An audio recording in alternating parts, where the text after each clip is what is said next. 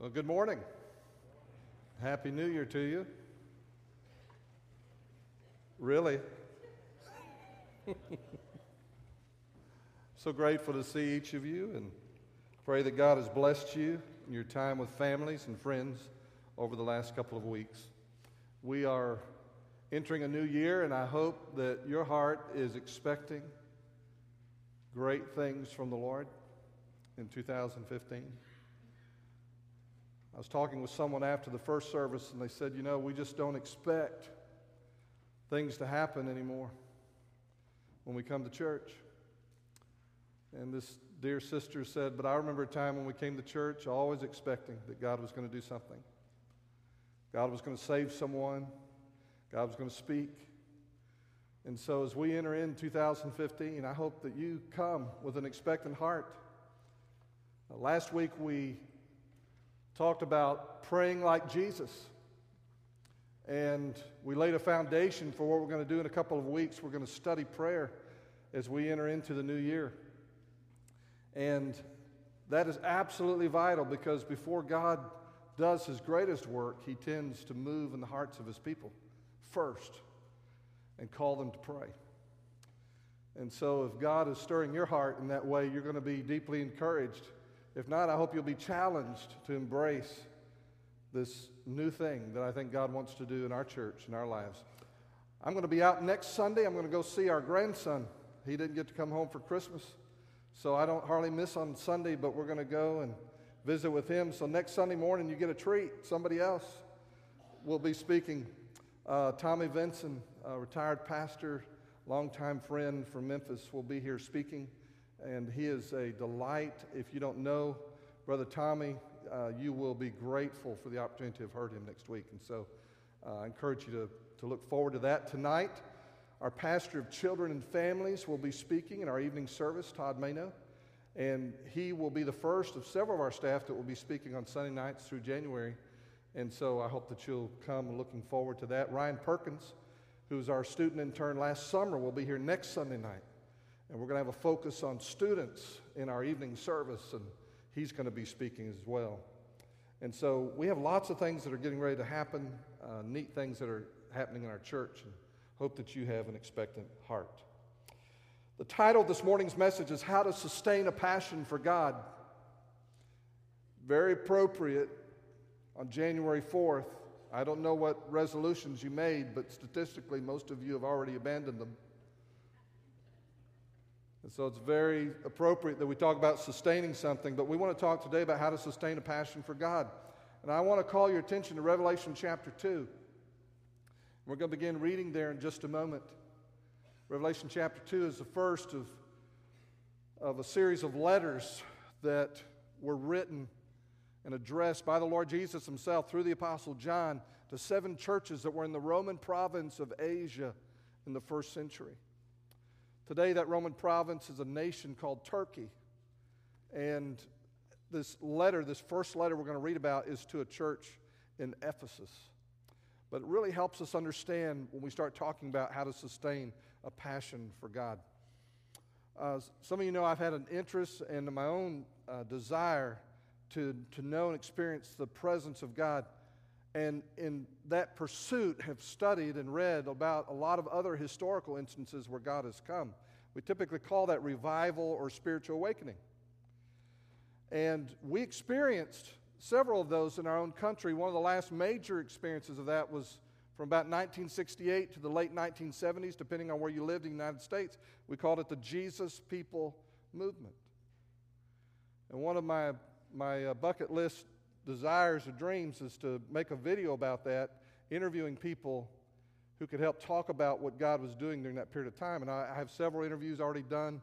And as you know, we, we have done other videos in the past um, in, my, in my work and would love to do that someday. I was talking to a pastor about this a couple years ago, sort of kind of casting a, a vision for that with him. He's a pastor of a large growing church here in Arkansas. And I was describing for him some of the significant differences in church life in the early 1970s versus today. And some of you know. And as I was talking with him, he began to tear up and he said, You know, Don, I remember those days. He said, I was a brand new Christian. And so many of us came to know Christ during that, and we had, I was part of a, a, a youth group. He said, our, our church youth group's not even that big today.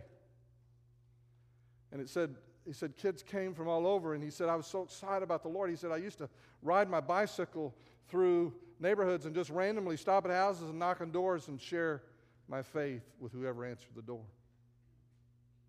And as the tears flowed down his cheeks, he said, But I'm not like that anymore. He said, I, I need to be like that again. I need to have that passion again. And what he's describing was something missing in his own heart and life that that some of us can testify to this morning. And we know a whole lot of churches can testify to that in our, our nation. We, we don't need to hear the statistics again. How so many churches in our country are plateaued or declining in people's activity. The average church attendance is well below 17% nationwide this morning. In Cross County, it's about 25%. We're a little bit better, but think about it 75% of the people in the county are not in church this morning. We know that's happening every week. And pastors are experiencing that, and they're discouraged. 90% of pastors, either themselves or they know someone who has considered leaving the ministry because it can be so discouraging. 70% of pastors, according to one study, 70% are depressed daily or weekly. If it's daily, it probably falls on Monday. They just get down. And I think the thing that's most heartbreaking is the statistic I read that said that when pastors are surveyed, 38% of pastors will say that the only time they ever open their Bible is to prepare a sermon. They don't open their Bible for personal study, they don't open their Bible for personal devotion. 38% are in that condition. I'm telling you, they're missing something.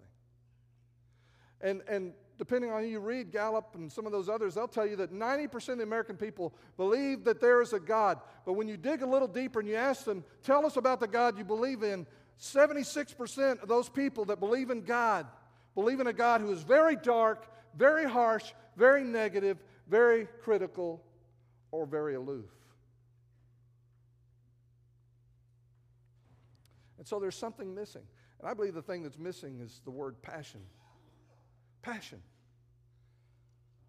According to the online version of the Oxford Dictionary, passion is defined as a, quote, strong and barely controllable emotion.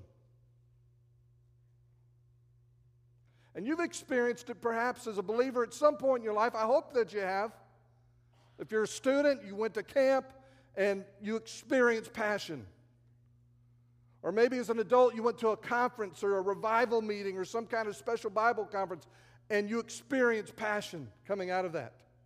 Or there was a period in the life of your church or Sunday school class where you experienced something, the presence of God, and you came out of that experiencing passion, but no more. And it's missing. God made you and me to be passionate about Him. And so the question this morning is how can you sustain your passion for God? How can you sustain it? How can you keep that going? The answer, I believe, is surprising as we read the opening verses of Revelation chapter 2.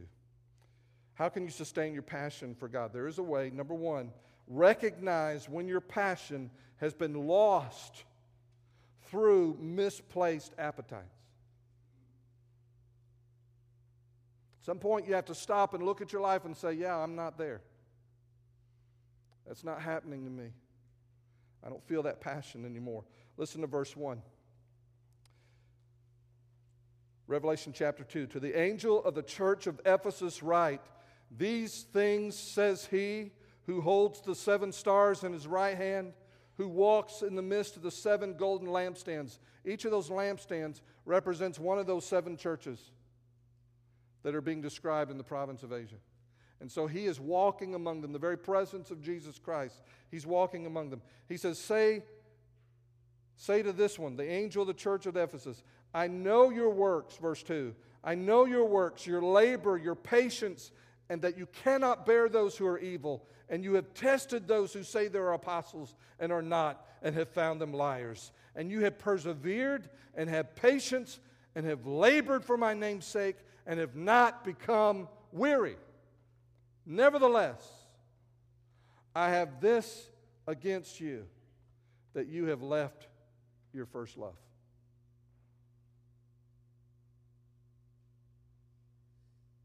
How do you describe or measure a church that is healthy and vital and strong? Jesus says, I know your works and your labor we would describe that in terms of activity and attendance. He says, I know your patience, your perseverance, and your patience. He knows, I know that you're, you're sticking with it, you're working, and you're not, you're not moving away from the activity. And we would talk in terms of commitment. We would look at Wynne Baptist Church and we'd say, our attendance is good, our ta- activity is good, and we have people who are committed to what we're doing here. He says, I know that you cannot bear those who are evil. Here's a church in Ephesus. They are a moral people and they are concerned about morality and they can't handle immorality.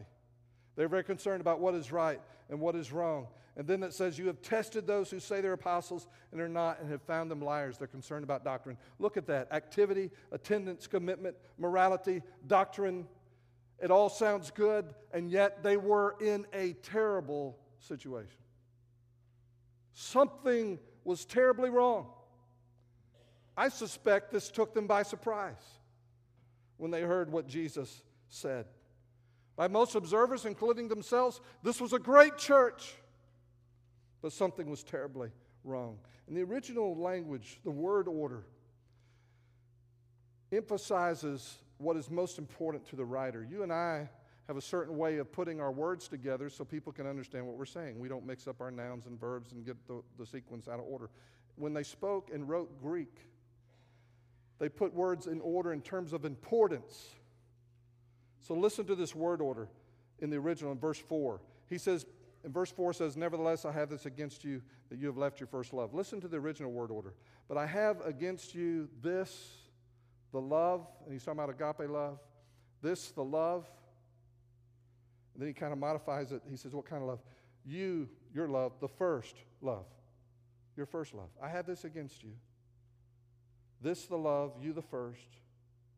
And then at the end of the sentence comes the all important verb you abandoned. You abandoned. You, you have left something. And the word is so powerful, it is used elsewhere in the New Testament for divorce. You have divorced yourself from something. You, you have done it. It was total, it was complete. It was not something that was about to happen, it was not something that was in process. It was done. They had lost it. That means practically that I can be a pastor, and I am. I can be a missionary. I can be an active church member and I can be serving diligently and I can be working at it very hard and I can be saying yes when people ask me to do things and I can serve on committees and, and show up at special events. I can be doing all of those things and be absolutely outside the will of God.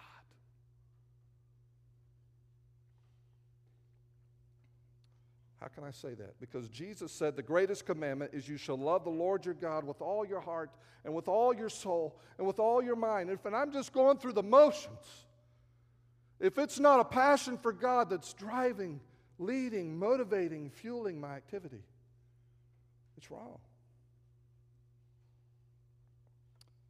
Don, how's it possible that someone can lose his or her love for Jesus and remain an active participant in the church? How's that possible?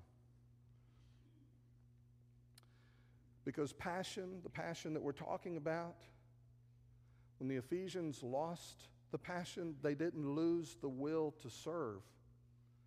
They lost their appetite for Jesus. Passion is not lost through the will, it's lost through the appetites that you and I have.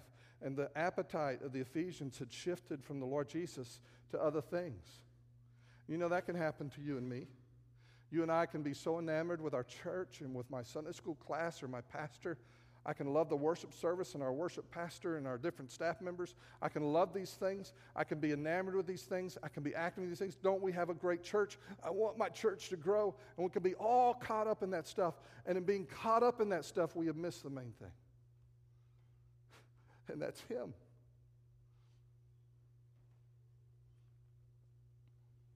Children are funny. When we had little ones at home, And some of y'all saw this this Christmas at your house if you had little ones there. You have a little one that's kind of just now getting ambulatory, they're walking around, you know, they're pulling over things. Um, and you've worked really hard to buy just the perfect gift for that little one. You made maybe even a sacrifice. You drove a great distance, you worked really hard at it. You bought just the right gift, you wrapped it up very nicely, you put a great bow on it, and on Christmas Day, you put this gift in front of that barely ambulatory toddler child.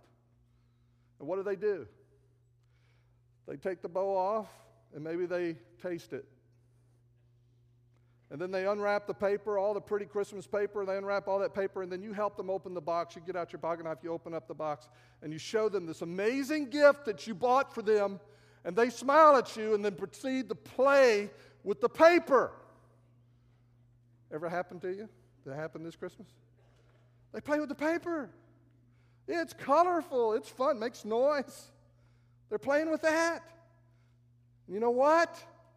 Some of us are doing that.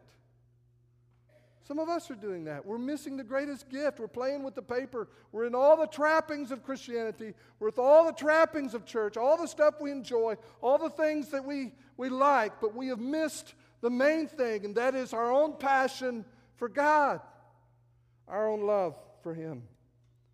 I want to recommend that on a regular basis, in your time alone with God each day, or maybe even several times during the day, as you are working, as you are serving, whatever it is that you do, it would be very wise to pause and to look at your life and say, not at your performance, not am I doing good today? Am I doing right today? Did I lose my temper? Did I hold my composure? And am I saying the right things? Not, the, not your outward performance, but your heart. Am I in love with Jesus? Am I doing what I'm doing because I'm in love with Jesus? So, how can you sustain your passion for God? You have to recognize when your passion is lost. You got to admit it. Not to me, not to anybody else. I'm not worried about that. You got to admit it, though, to yourself and then go before the Lord. Something's broken in me, something is missing. And then, secondly, if you're going to move forward, secondly, understand that your love for God, this is very important, is dependent on knowing His love for you. We tend to get it all backwards. In verse 4 again, it says, Nevertheless, I have this against you, that you have left your first love. And so most sermons on this passage in Revelation 2 run something like this Jesus says, You have left your first love. Do you remember the time when you first became a Christian? You were so excited for Him. You rode your bicycles and witnessed to people at their doors. You did all these different things. And, and, and what you have to do is remember what you used to do and then go back and do the things you used to do. The, express how you love God the way you used to love God. The problem with this teaching is that very conclusion that our first love, by definition, is how we love God. I believe that's what Revelation 2 is talking about. The Apostle John wrote Revelation. He wrote so much of the New Testament. Listen to what he wrote in 1 John 4.19 that helps us understand this. Listen. We love him because he first loved us. That's how it started. That's how this whole deal started. I didn't know him. I wasn't really looking for him. But I heard about him and I learned about him and I learned about the good news in the gospel that he loved me. And that's what turned on my love for God. And that's what sustains your love for God. Is his love for you. It was and always is the revelation of his love for us that awakens our love for him. I've tried to illustrate that so many different times here. Uh, several weeks ago, we used a candle. You remember that? We lit it, we dripped the wax, and it became liquid in the flame, and it dripped into a jar. And you could kind of swirl it around the jar for a little bit away from the flame, but eventually that wax would grow hard. Why? Because it was away from the flame. And, and God's love is what animates your love. God's love for you is what animates your passion for Him. And so to illustrate that last night, what came to mind was this sensor I have in my closet that comes on when I step into the closet. Watch this and see if you can figure this out. All right, I'm here in the dark and I'm approaching my closet. Now, in my closet, I have a motion sensor and it does nothing until I show up, until it experiences my presence. And when it does, it looks kind of like this. I move my hand over it, and it senses my presence, and it comes on. And it stays on for a while after I leave. And that's what happens to you and me. We taste, we experience something in the love of God, and we react to that. It affects us, and we go on for a while with a passion for God. But if we don't experience His love again, if we don't, if we are not conscious of His love again at some point down the road, guess what happens to our passion? It goes lower and lower and lower and lower and lower until we're just going through the motions. And so, how do you deal with that? Well, one of the things you and I can do is we can go to the Scripture and look at the fact of God's love, the fact that He loves us, and we can remind ourselves of the fact of His love. And that's a good starting point. One of my favorite passages on this is Zephaniah 3:17. Zephaniah 3:17. He writes, "The Lord your God in your midst." You know, those of us that know Christ, He is always with us. The Lord your God in your midst, the mighty one, He will save. He will rejoice over you with gladness. He will quiet you with His love. He will rejoice over you with singing. And I don't know what you look at and what you think about when you look in the mirror, but this is how God responds to you. This is how He sees you. He gets excited about you, He's in love with you, He's crazy about you. I love the paraphrase a professor and pastor named Sam Storms translates this passage this way. He said, The Lord your God is with you all the time. He is a powerful and mighty warrior who saves you. When he thinks of you, he exalts in festive pleasure and with great delight. At other times, he becomes quiet as he reflects on his deep affection for you. He celebrates who you are with joyful singing. Imagine that. Stepping into the presence of God, and he bursts out singing. The Apostle John refers to the love of God this way in other places. In John 3:16, for God so loved the world that he gave his only begotten son. 1 John 4:16, so we have come to know and to believe the love that God has for us. 1 John 3 1 see what kind of love the Father has given to us that we should be called children of God. John 17, 23, Jesus says, I and them and you and me, that they may become perfectly one, so that the world may know that you sent me and loved them and love them even as you loved me. God loves you even as he loves his own son. The bottom line is you cannot sustain a passion for God apart from your own consciousness of God's love for you. So, how can you sustain your passion for God? First, you got to recognize when your passion is gone. Secondly, understand that your love for God is sustained by knowing His love for you. And then, number three, ask and wait for His love daily. You say, Don, that sounds a little odd. Hang with me. Ask and wait for His love daily. Look at the first part of verse 5. Remember, therefore, from where you have fallen. The word remember there is in the present tense, so he's saying, don't stop remembering. From where you have fallen. And so, where is where you have fallen? Is it a physical place? No, I don't believe so. I believe it is the knowledge and experience of his love.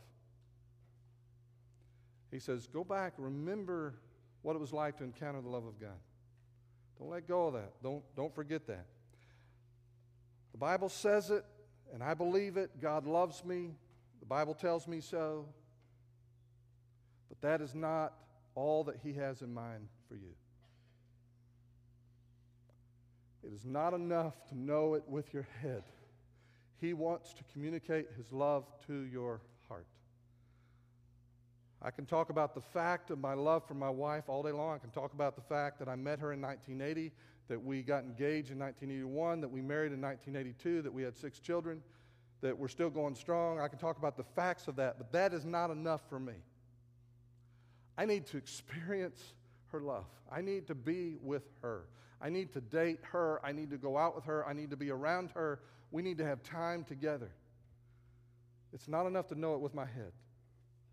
I need to know her love with my heart. And God wants you to know his love that way.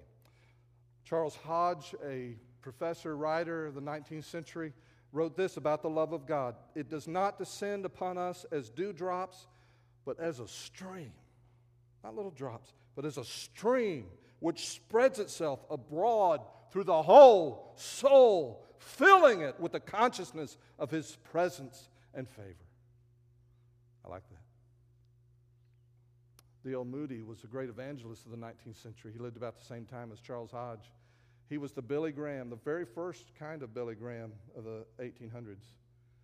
And before he became famous as an evangelist, he was a pastor in Chicago and had the biggest church and had great success and was doing really, really well. There were these two little ladies that he would see sometimes in his church and he could tell they were praying. He once went up and asked them what they were praying for. And they said, Well, we're praying for you, Pastor. He said, Well, thank you. He said, We're praying that you would know God fully, that the Holy Spirit would fill your life. Pastor, the biggest church, things going well. It disturbed him. In 1871, there was a fire that burned up most of Chicago, and on that evening before the fire, he had not given an invitation following a sermon, and it plagued him, it disturbed him, it bothered him that there were people perhaps in that service he had not given an invitation and they had gone out to their deaths that night. He determined from that day forward he'd always give an invitation. After the fire, he goes to New York. He's deeply, deeply troubled to raise money for people who survived the fire to help rebuild Chicago but his heart's not in it. He turns aside to his hotel room, and this is what he wrote down eventually. Now, he had this encounter with God. It was a life defining moment. We talked about that in November. It was a life defining moment for him. He rarely talked about this, but he did write it down one time. This is what he said 1871. One day in the city of New York, oh, what a day. I can't describe it. I seldom refer to it. It is almost too sacred an experience to name. I can only say that God revealed himself to me, and I had such an experience of his love that I had to ask him to stay his hand. Can you imagine that? Experiencing the love of God in such a way, you've got to go to God and say, Stop. It's too much. I asked him to stay his hand. I went to preaching again. The sermons were not different. I did not present any new truths, and yet hundreds were converted. I would not now be placed back where I was before that blessed experience. If you should give me all the world, it would be small dust in the balance. A life defining encounter with the love of God that took a man who was a good pastor, great pastor, successful pastor, but made him a global evangelist who helped lead thousands to Christ. Sustained by a passion for God. You say, well, Don, that's all nice to hear Charles Hodge and D.L. Moody, but is there anything in the Bible that suggests that we can experience the love of God directly? You bet. There's all kinds of verses. Romans 5 5 is one, but the one I want to give your attention to this morning is found in Ephesians chapter 3, verse 14. The Apostle Paul is praying for the Ephesians, the same people who were getting this letter in Revelation 2. And what does he pray for the Ephesians? He says, For this reason I bow my knees to the Father of our Lord Jesus Christ, from whom the whole family in heaven and earth is named, that he would grant you, according to the riches of his glory, to be strengthened with might through his Spirit, where? In the inner man. That Christ may dwell in your hearts through faith. I thought they were already saved. These people are already Christians. But he's asking for something that they don't have yet. That you, being rooted and grounded in love, may be able to comprehend with all the saints what is the width and length and depth and height, to know the love of Christ, which passes knowledge, that you may be filled with all the fullness of God. D.A. Carson professor, Bible teacher, New Testament at Trinity Evangelical Divinity School. He's also a founder of a group known as the Gospel Coalition that promotes a biblical understanding of the gospel. He wrote the, this about that passage, about Ephesians 3. This is what he says. Listen, this cannot be merely an intellectual exercise. Paul is not asking that his readers might become more able to articulate the greatness of God's love in Christ Jesus or to grasp with the intellect alone how significant God's love is in the plan of redemption. He's not, he's not praying that they just be able to talk about it or understand it better intellectually. Carson says this He is asking God that they might have the power to grasp the dimensions of that love in their experience.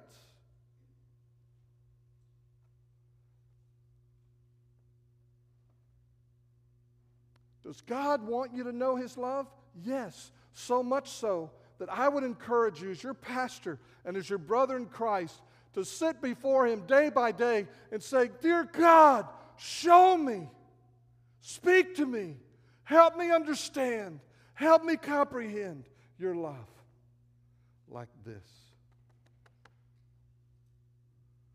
Like a baby who comes up to the ocean for the very first time and sticks his toe in the water, and he can't tell you very much about it, but he knows it's real and he knows it's really, really big.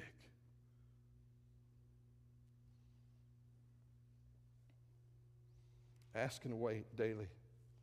How can you sustain your passion for God? First, you got to recognize when the passion's been lost. Secondly, understand that your love for God is sustained by knowing His love for you. That's how it starts. That's how it's sustained. And thirdly, seek out his love daily. In your time alone with God, sit before him and say, Oh God, I want to know you. I want to know you in your fullness. And the number four, learn to abide in his love. Learn to abide in his love. Look at the rest of verse 5. Repent and do the first works, or else I will come to you quickly and remove your lampstand from its place unless you repent. So he says, Repent, do the first works. Or he's going to do something. And the thing he says he's going to do to me is absolutely terrifying. Here is the Lord Jesus. The symbolism is that the lampstand represents a church, and he's walking among these seven churches of Asia.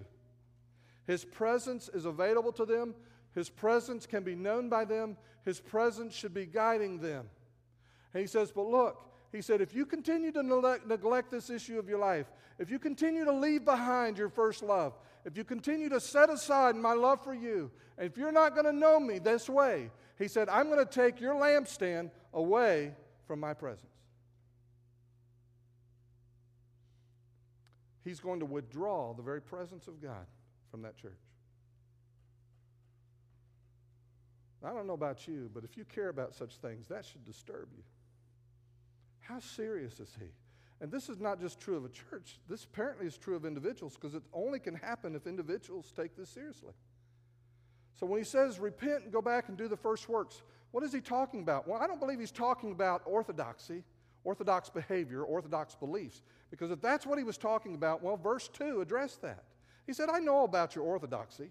I know about you doing the right stuff. I know that you're moral people. I know about your commitment. I know. He's not talking about that.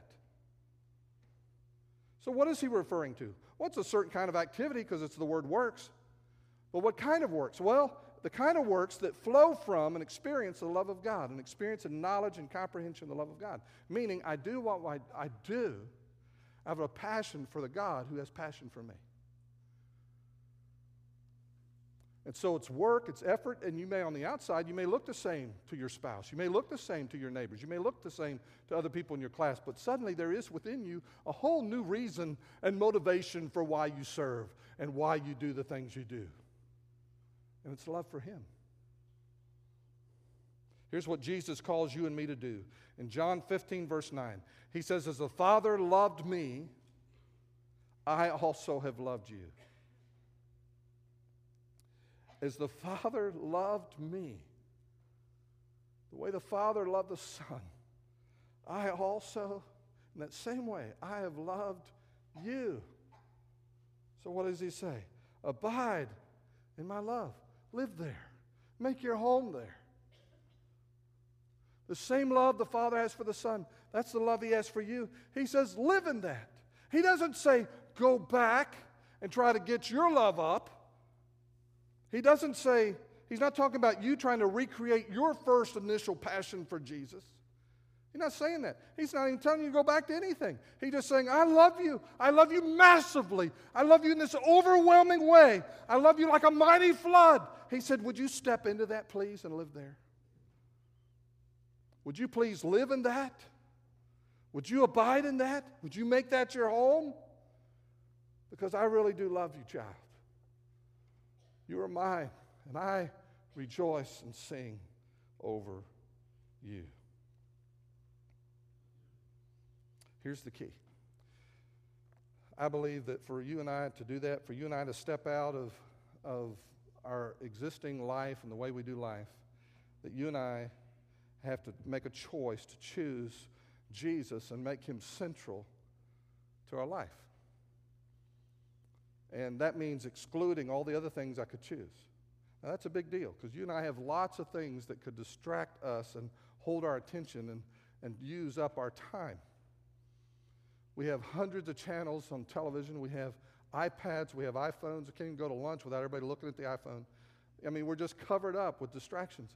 And what you and I have to do is choose, choose Him and not choose the other things.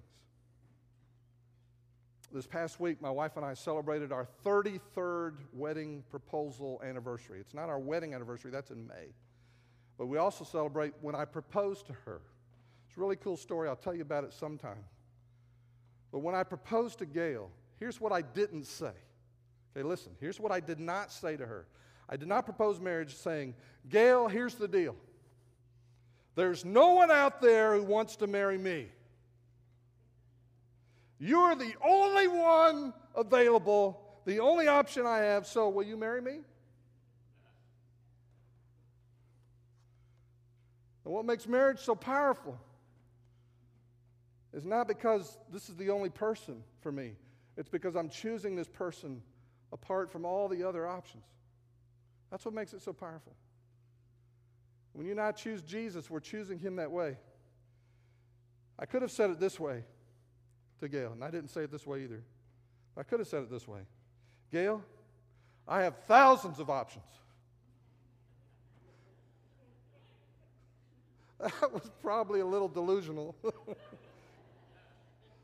but you are the one I choose. You're the one I want to spend the rest of my life with. There's no one else out there who even remotely compares to you. I could have said that.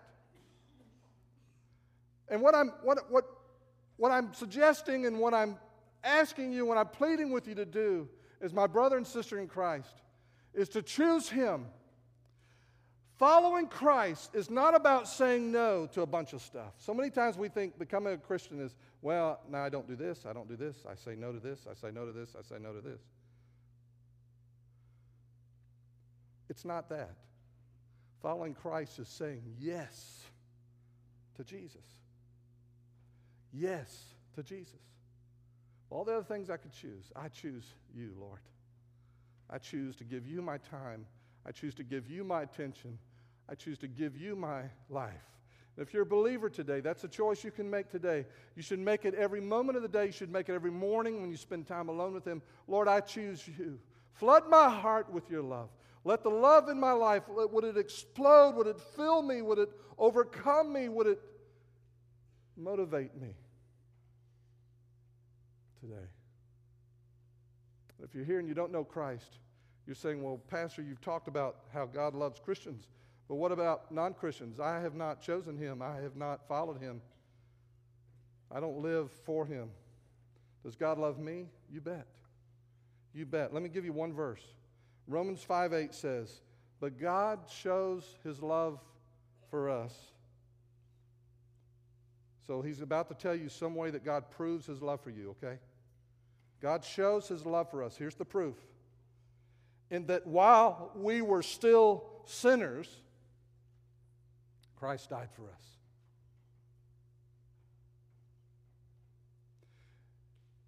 You're saying, Pastor, you don't know what I've done. I have messed up, and before I could think about trying to join a church or follow Christ or something like that, I got to clean up some stuff. I got to make some things right. I got to change. I got to get better. And I got to do better before I can come and, and trust Christ. Did you hear what he said? Did you hear the verse? The love of God is shown to us. God shows his love for us, and that while we were still sinners, while you were still messed up, before you did anything right, before you did anything that pleased God, while you were in that condition, God shows his love to you. Christ died for you.